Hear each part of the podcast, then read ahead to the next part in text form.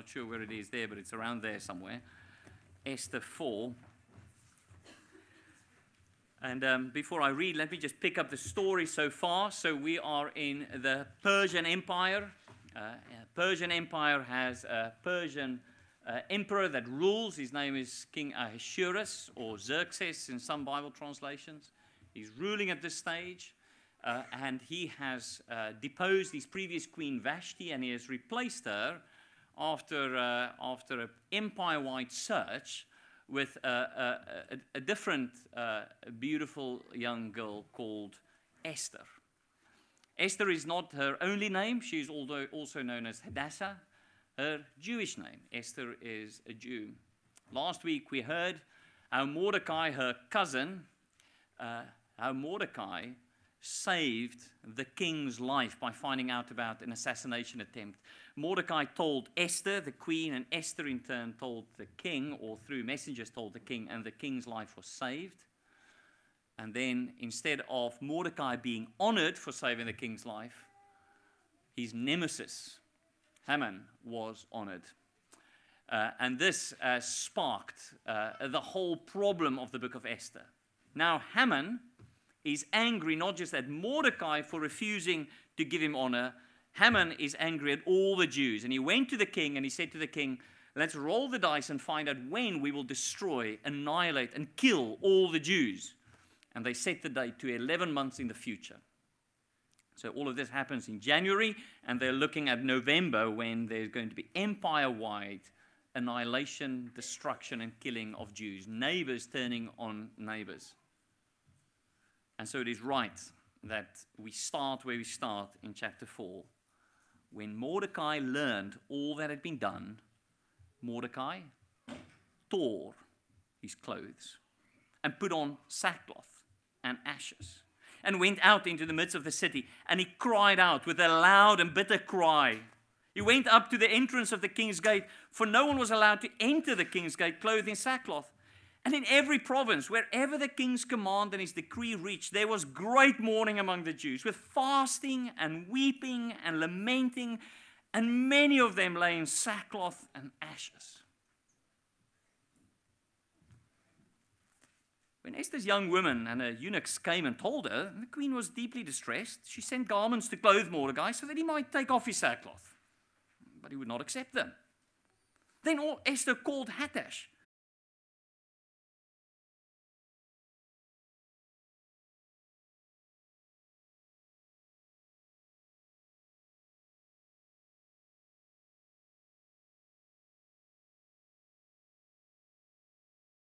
had said. Then Esther spoke to Hathach and commanded him to go to Mordecai and say, All the king's servants and the people of the king's province know that if any man or woman goes to the king inside the inner court without being called, there is but one law to be put to death, except the one to whom the king holds out the golden scepter so that he may live. But as for me, I have not been called to come to the king these 30 days. And they told Mordecai what Esther had said. And Mordecai told them to reply to Esther Do not think to yourself that in the king's palace you will escape any more than all the other Jews. For if you keep silent at this time, relief and deliverance will arise for the Jews from another place. But you and your father's house will perish. And who knows whether you have not come to the kingdom for such a time as this.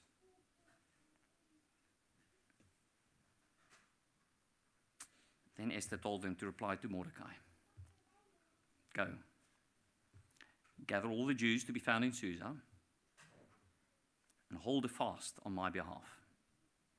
Do not eat or drink for three days, night or day. I and my young women, we will also fast as you do. Then go to the king. Though it's against the law. And if I perish, I perish. Mordecai then went away and did everything as Esther had ordered him. Amen. And we praise God for the reading of his holy word. May write its eternal truths upon our hearts. The sermon is going to follow this outline that you can see on the slides. The theme is around this basic question about living in reality, what it means to live in reality. And perhaps you've seen the news this past week of Isabel dos Santos, the, the wealthiest woman in Africa. Uh, she uh, was the ex-president Jose Eduardo dos Santos's eldest daughter. Um, she's now been uh, she's now been accused of widespread corruption, embezzlement, and racketeering. Uh, and she is so far, well, these are the accusations at least, but, but she is worth 2 billion US dollars. That's how wealthy she is. I think it's fair to say that she does not live in reality, not in reality around the world, and not in reality in Angola. In Angola, 30% of the people, there's a population of 29 million people in that country, 30% of the population live in poverty on less than $1.90 a day. It's fair to say she does not live in reality. And this begs the question of you, if you're a Christian here this morning, uh, uh, to, to acknowledge that there is at least this possibility that you too are out of touch with reality. And perhaps the first part of the service this morning already touched on some of those discrepancies. You've heard the language of the Heidelberg Catechism in the way that it talks so starkly of our corruption, of our sin. You've heard Ephesians 2, how he speaks of the fact that we are dead in our sin, in our trespasses.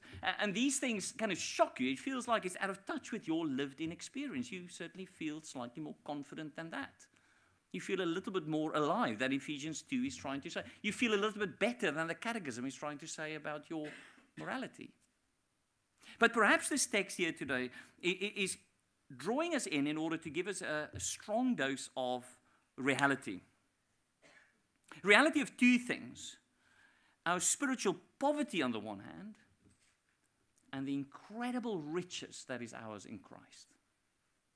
Those are the two things that you might be blissfully unaware of as you sit here this morning. And perhaps you are where I was uh, when I started to prepare for this sermon, thinking of myself in a far better light than I ought to, and thinking of God in a far lower, dimmer light than I ought to. So, my first point is going to be we have to learn to lament. And uh, it might be worth saying at this point that when we look through the whole store of songs that the evangelical Christian world sings, and I spent much time this week searching songs out, there's no lamentations that we sing as a church. There's no lamentations that the modern church sings. We, we could not find good songs of lamentation. We've drawn out as many as we possibly can that might speak of lamentation, but there's very few of them. As opposed to the Psalms, by the way. The Psalms are full of lamentations, but that's a topic for another time.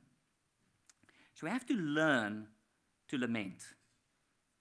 Let me see if I can help you looking at Esther 4, verses 1 to 3. That's where we'll focus on for the moment. Have you ever heard the blood curdling screams of a grown man in absolute agony? If you have, the mere fact that I mention this is filling your heart with dread. Have you heard this? Have you heard a grown man just beating his chest, falling on the floor and crying? I can tell you that last night in A&Es up and down this country, there were fathers, husbands, and brothers who were crying like Mordecai, Mordecai right there at the start of our story. I can tell you that last night, even this morning, there are husbands, fathers, brothers that are crying right now in Syria, in Afghanistan, in Wuhan, having lost children, having lost wives, and having lost sisters. They don't need to learn to lament. Those grown men are on the ground and they're beating their chests. And when you walk past them, the blood in your veins will curdle. It is a distressing sound to hear.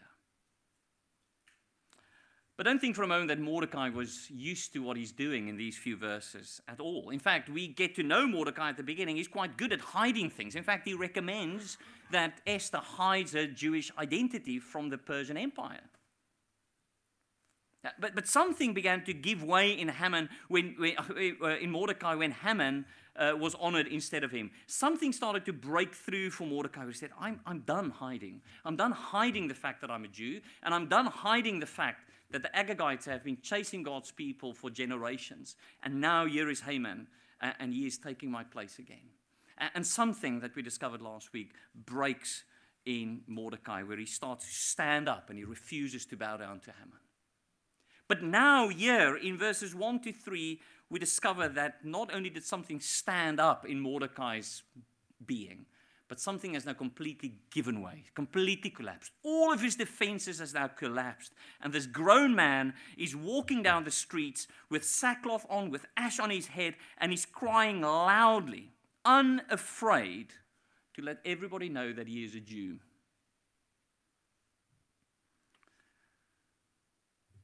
Now, um, Mordecai is developing, and we'll see as we read this passage, Mordecai is indeed developing, but his development is viral.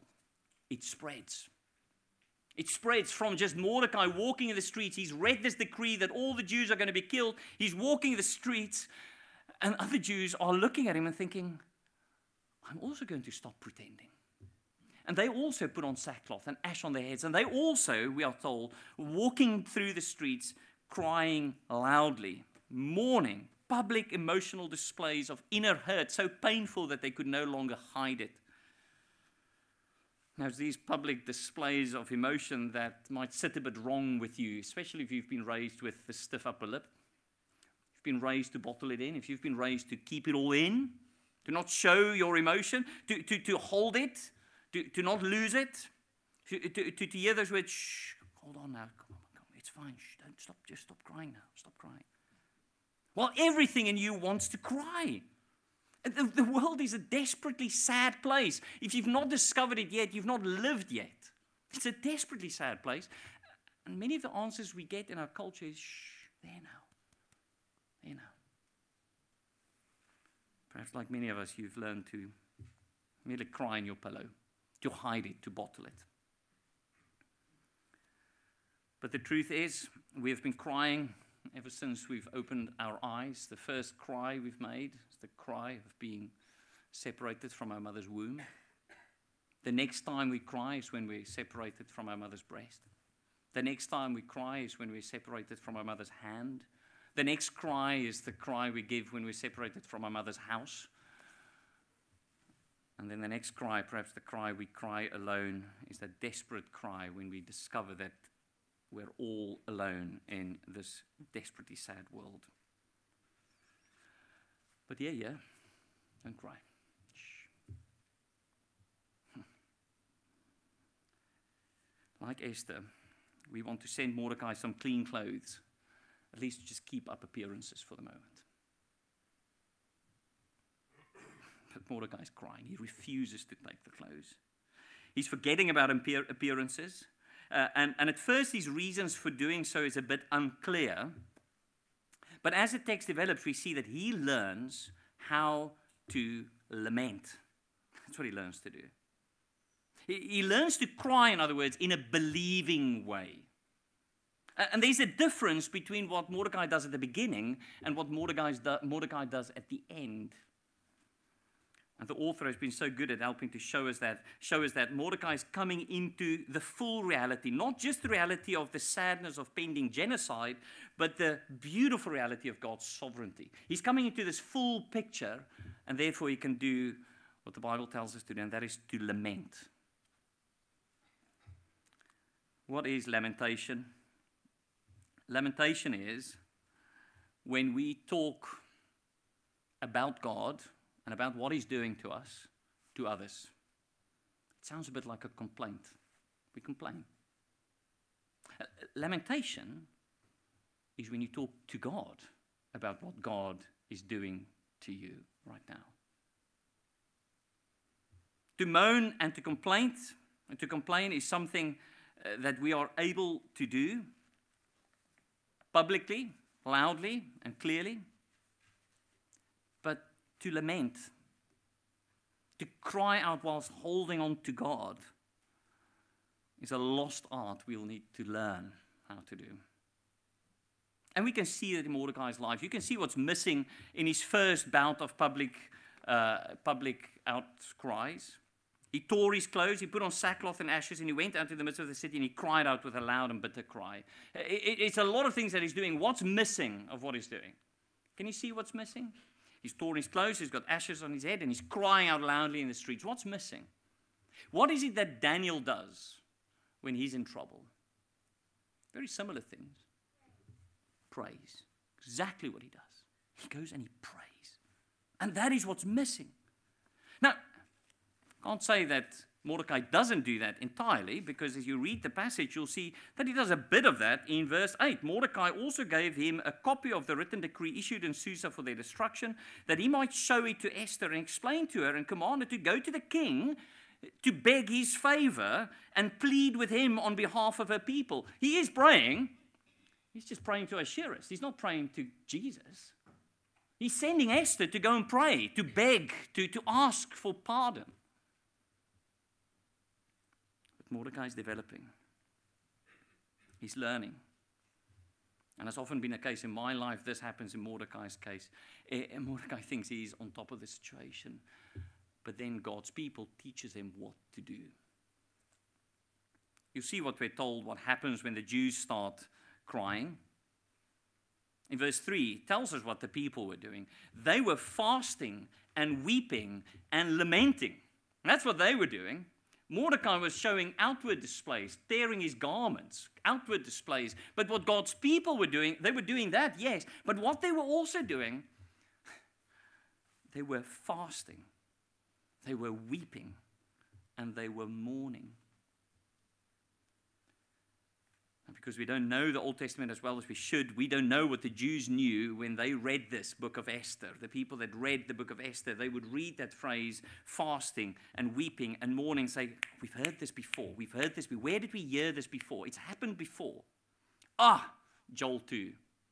That is where God tells us this. He says, Even now, declares the Lord, return to me with all your heart, with fasting, with weeping, and with mourning. And rend your hearts and not your garments. The Jews were doing what Mordecai was learning to do, and that is to rend his heart. What does it mean to rend your heart? Well, the word rend means to tear to rent the branches from the tree, causing great emotional pain as you, as you tear your heart. What Mordecai is doing, he's quite able to show on the outside that he was upset, but somehow he found a secret refuge for his heart where he refused to tear his heart before God. The Lord is not looking for, the Lord is not looking for outward displays of anguish. He wants whole hearts to be rent to him, and that's what lamentation is. So far, Mordecai was merely moaning. I said I'll read Psalm 88 to give you a little sense of what lamentation sounds like in the Bible. I won't read the whole thing, but the whole thing sounds exactly like this. There is no clear hope in the passage that jumps out at you, except the first line. O Lord, God of my salvation, I cry out day and night before you. Let my prayer come before you. Incline your ear to my cry. For my soul is full of troubles and my life draws near to Sheol. I'm counted among those who go down to the pit. I am a man who has no strength, like one set loose among the dead, like the slain that lie in the grave, like those whom you remember no more, for they are cut off from your hand. You have put me in the depths of the pit, in the regions dark and deep. Your wrath lies heavy upon me, and you overwhelm me with all your waves. It's just the beginning of Psalm 88. Bible hearers knew how to lament, how to cry out to God about what God is doing to God instead of complaining about Him to other people. And it's this lost art that we need to reclaim. Uh, and the way that they do it is the way that Bible heroes of the past have done it. They, they fasted. That's where they started. They fasted. This is what really helps them to feel the reality of their situation. In fact, in sharp contrast to Esther, who's completely oblivious and unaware of this impending doom, uh, she lives in luxury in the king's harem, eating whatever she likes. But, but the Bible hearers of the past, David, Moses, Ezra, uh, they, they fasted when God's people was in trouble. They felt the desperate pain of their situation. They rent their hearts before the Lord. Towards the end, this is how we know that Esther is living in reality. She is no longer Isabel dos Santos. She is now Hadassah. She, she has woken up and she also fasts because she knows what's happening. So, what's the application of this first point? Please learn to lament, to live in the reality of the brokenness of the world we live in. Don't just give yourself to rootless, fear driven emotion. Give yourself over to the one who knew ultimate fear, lamenting over Jerusalem. That's what I read this week in my reading. How Jesus just stands and he laments over Jerusalem. How I long to gather you. Look to Jesus, the, the one who is not given to rootless, fear driven emotion, uh, the, the one who cries for his friend Lazarus as he has died, laments over him, whilst yet knowing that he is the life and the resurrection. See the Holy Spirit grieved by your sin, also lamenting when we sin against him, knowing that he is powerful, living inside of you, working new acts of sanctification. Give yourself to him. Read the Psalms. Look at the early church. See God's people in trouble and moan, cry, complain to God about what He's doing and cry out to Him for help. Have mercy, God, have mercy. Second point learn to make decisions. That's the focus from verse 4 to verse 14. Learn to make decisions. You know, see how Esther develops. At first, Esther is completely unaware of what's going on, but as the information comes to her, she has the, the decree eventually, uh, she realizes it's decision time. She can no longer drown out the reality. Uh, she has to decide will she be a Jew and therefore side with God's people, or will she pretend that she isn't and eventually be found out when the genocide comes? Esther has to make a decision, and Mordecai, like a good friend, like a good cousin. Makes it starkly clear to her. And this is perhaps the line that helps you understand what he's saying to her. He's saying to her, if you do something, Esther, you might die. If you go to the king and speak to him and see what he says, you might die. He might not lift up his golden scepter. But if you do nothing, you will die. You will die. Mordecai is unflinching in shattering the secret refuge of Esther's heart. And this is what we must do for each other. You need to ask yourself do I have Mordecai's in my life? Do I have people that will be unflinching in shattering the secret refuges of my heart? Am I that Mordecai to someone else? No one can serve two masters. Jesus said in Matthew 6 For he will either hate the one and love the other, be devoted to the one and despise the other. And this is where our friend Mordecai shows that he's the real hero of this part of the story. He's giving Esther this choice. Uh, and, and the real choice behind it is well, it becomes clear in some of the words that he speaks to her. You remember that phrase where he says to her, Do not think, well, for if you keep silent at this time, verse 14, relief and deliverance will rise for the Jews from another place. He's absolutely convinced that God will save the Jews. He, he can be because he knows that God is a promise making God and a promise keeping God. He promised Abraham in Genesis 12 that he will give him lots of people, lots of nations, a land, and out of him will a blessing come. He promised David that on his throne will sit one that will never depart. He knows God's promises, so he knows there will be salvation. The only question Esther has to ask herself is Will I be an agent used by God to fulfill these purposes? Or will I shrink away? And perhaps that's a question that makes it more pointedly for all of us. Will I be an instrument or an agent used by God to fulfill his purposes? Or will God use someone else? If there's an opportunity and offer here to be used by God to fulfill his purposes, will I use it? Or will the Lord use someone else? Will I be the person who share my faith with a friend? Or will God use someone else to do that? Will I be the one protecting a marriage by giving godly but costly advice, or will God use someone else to do it? Will I be the one sacrificing in struggling London churches, or will God use someone else to build his church? God is at work. He promised this much. Will I be used by him or will I be a silent observer? That is the question. That is the decision before Esther at this point. And Esther is not without proof because in front of her stands Mordecai, the cousin that at first encouraged her to hide her identity. He is now boldly living for God, fearlessly living for God. God is at work. Will you trust him like I am? Is Mordecai's uh, conversation with her.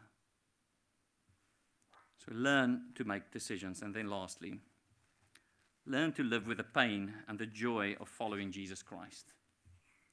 In verses 15 to 17, we finally see what Esther does. Can easily overlook the word then in verse 5. Then Esther told them to reply to Mordecai. Uh, uh, the, the then was preceded by a lot of back and forth messages, a lot of talking, a lot of considering and thinking about it. But, but now finally she is at this place where she says, Go, I will do it. Go, I will do it. And although her decision is decisive and clear, it has two very distinct parts to it, which I think we can learn from. The first one is that she decides to embrace the pain, the sacrifice, and the discomfort of what she's called to do. She embraces it fully and completely. And, and the way we know that uh, is that she, she calls a fast. She calls a fast for Mordecai and for the Jews in Susa and for her and for the girls that's with her. They will fast. Let me just say this as a sidebar. Fasting is not just an Old Testament practice that has remained in the Old Testament.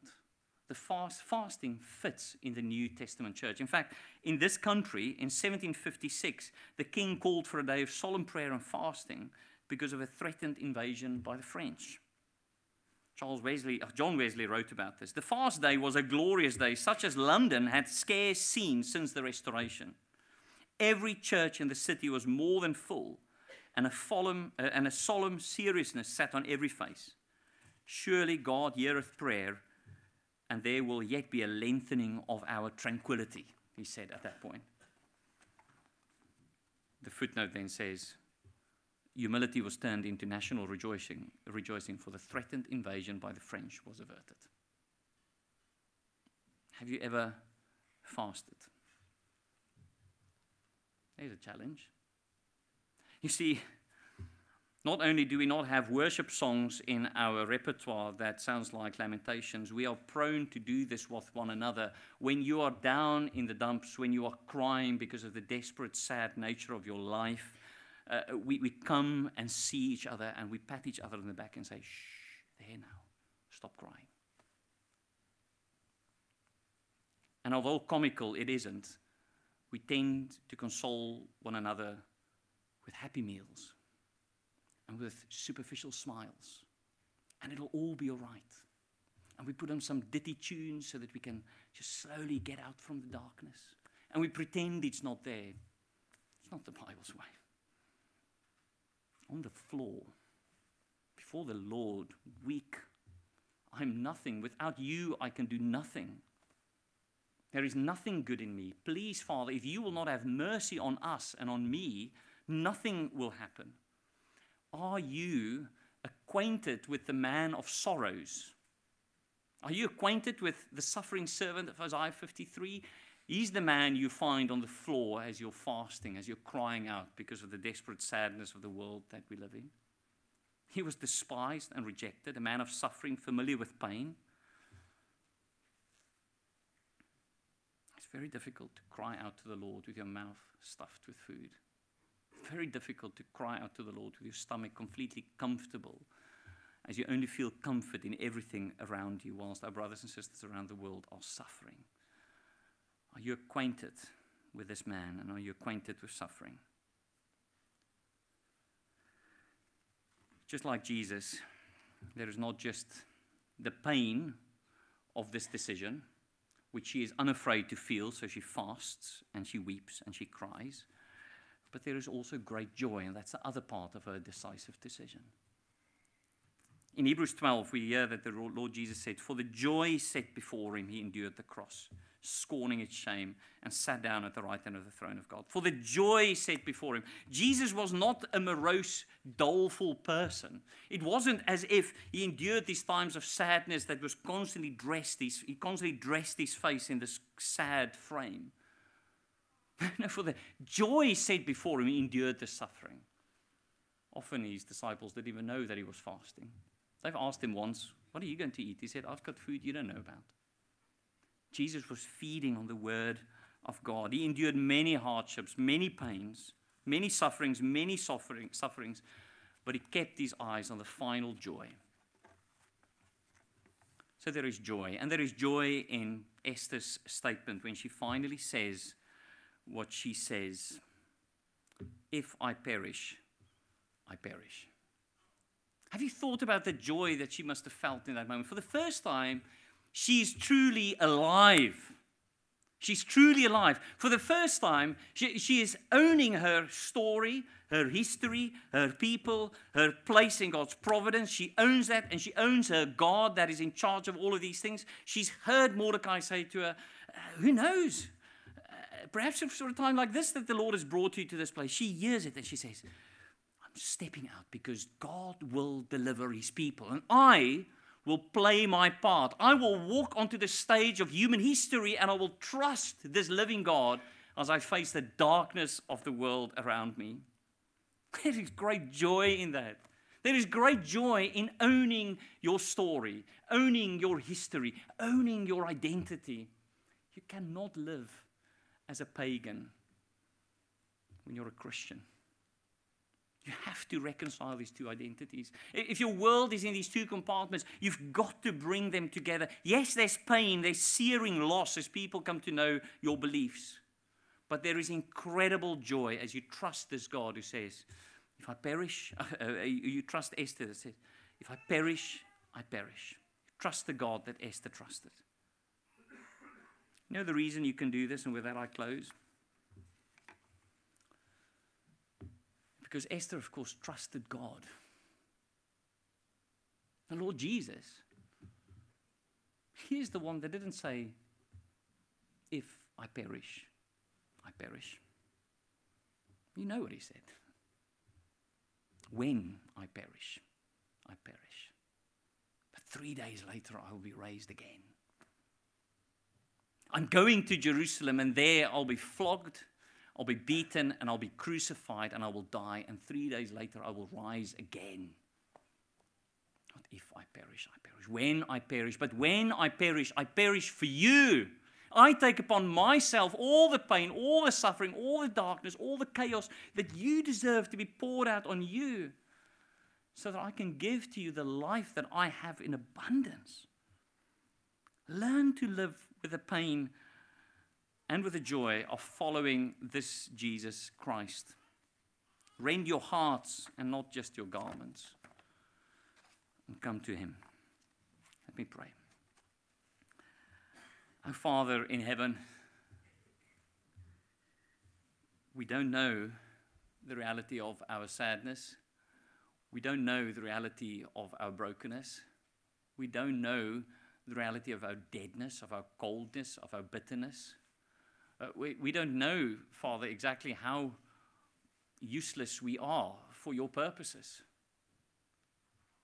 And, and yet, you've chosen to make us alive, to redeem us, and to call us to take our place on the stage of world history whilst we played our part, trusting in you. Father, we pray that as we leave this place today, we will go and consider whether or not we are able to lament, to talk to you about the things that you are doing to us. And perhaps we can become acquainted with the man of sorrows as we read his songbook, the Psalms. And as we use perhaps Psalm 77 and Psalm 88 to come and fall down by your presence and, and become acquainted with sorrow. Please teach us how to lament. And please stop us from complaining and moaning about you to others. Father, please would you come and teach us. Teach us not just how to lament, but how to make decisions Please help us to see what these decisions really are. It is a choice between being an instrument, an agent used by you to fulfill your purposes, or will we be a silent observer and you will bring salvation from another place? But you will do what you have promised. You have promised you will build your church. And we pray, Father, that we will play our part. And Father, lastly, we ask that as we look at the incredible pain of following Jesus, we will set the same joy before us the joy of being known by the man of sorrows who is now the Lord of life. Oh, Father, the joy of one day seeing your face, of, of saying, You too, you've also suffered. You've also suffered for my name and for my kingdom. And as you embrace us with those hands with their marks still on you, we will know that our unity our unity will ring out for eternity. It is through suffering that you have built your church. A God that is unafraid to suffer and to die in order to give us life. What a joy.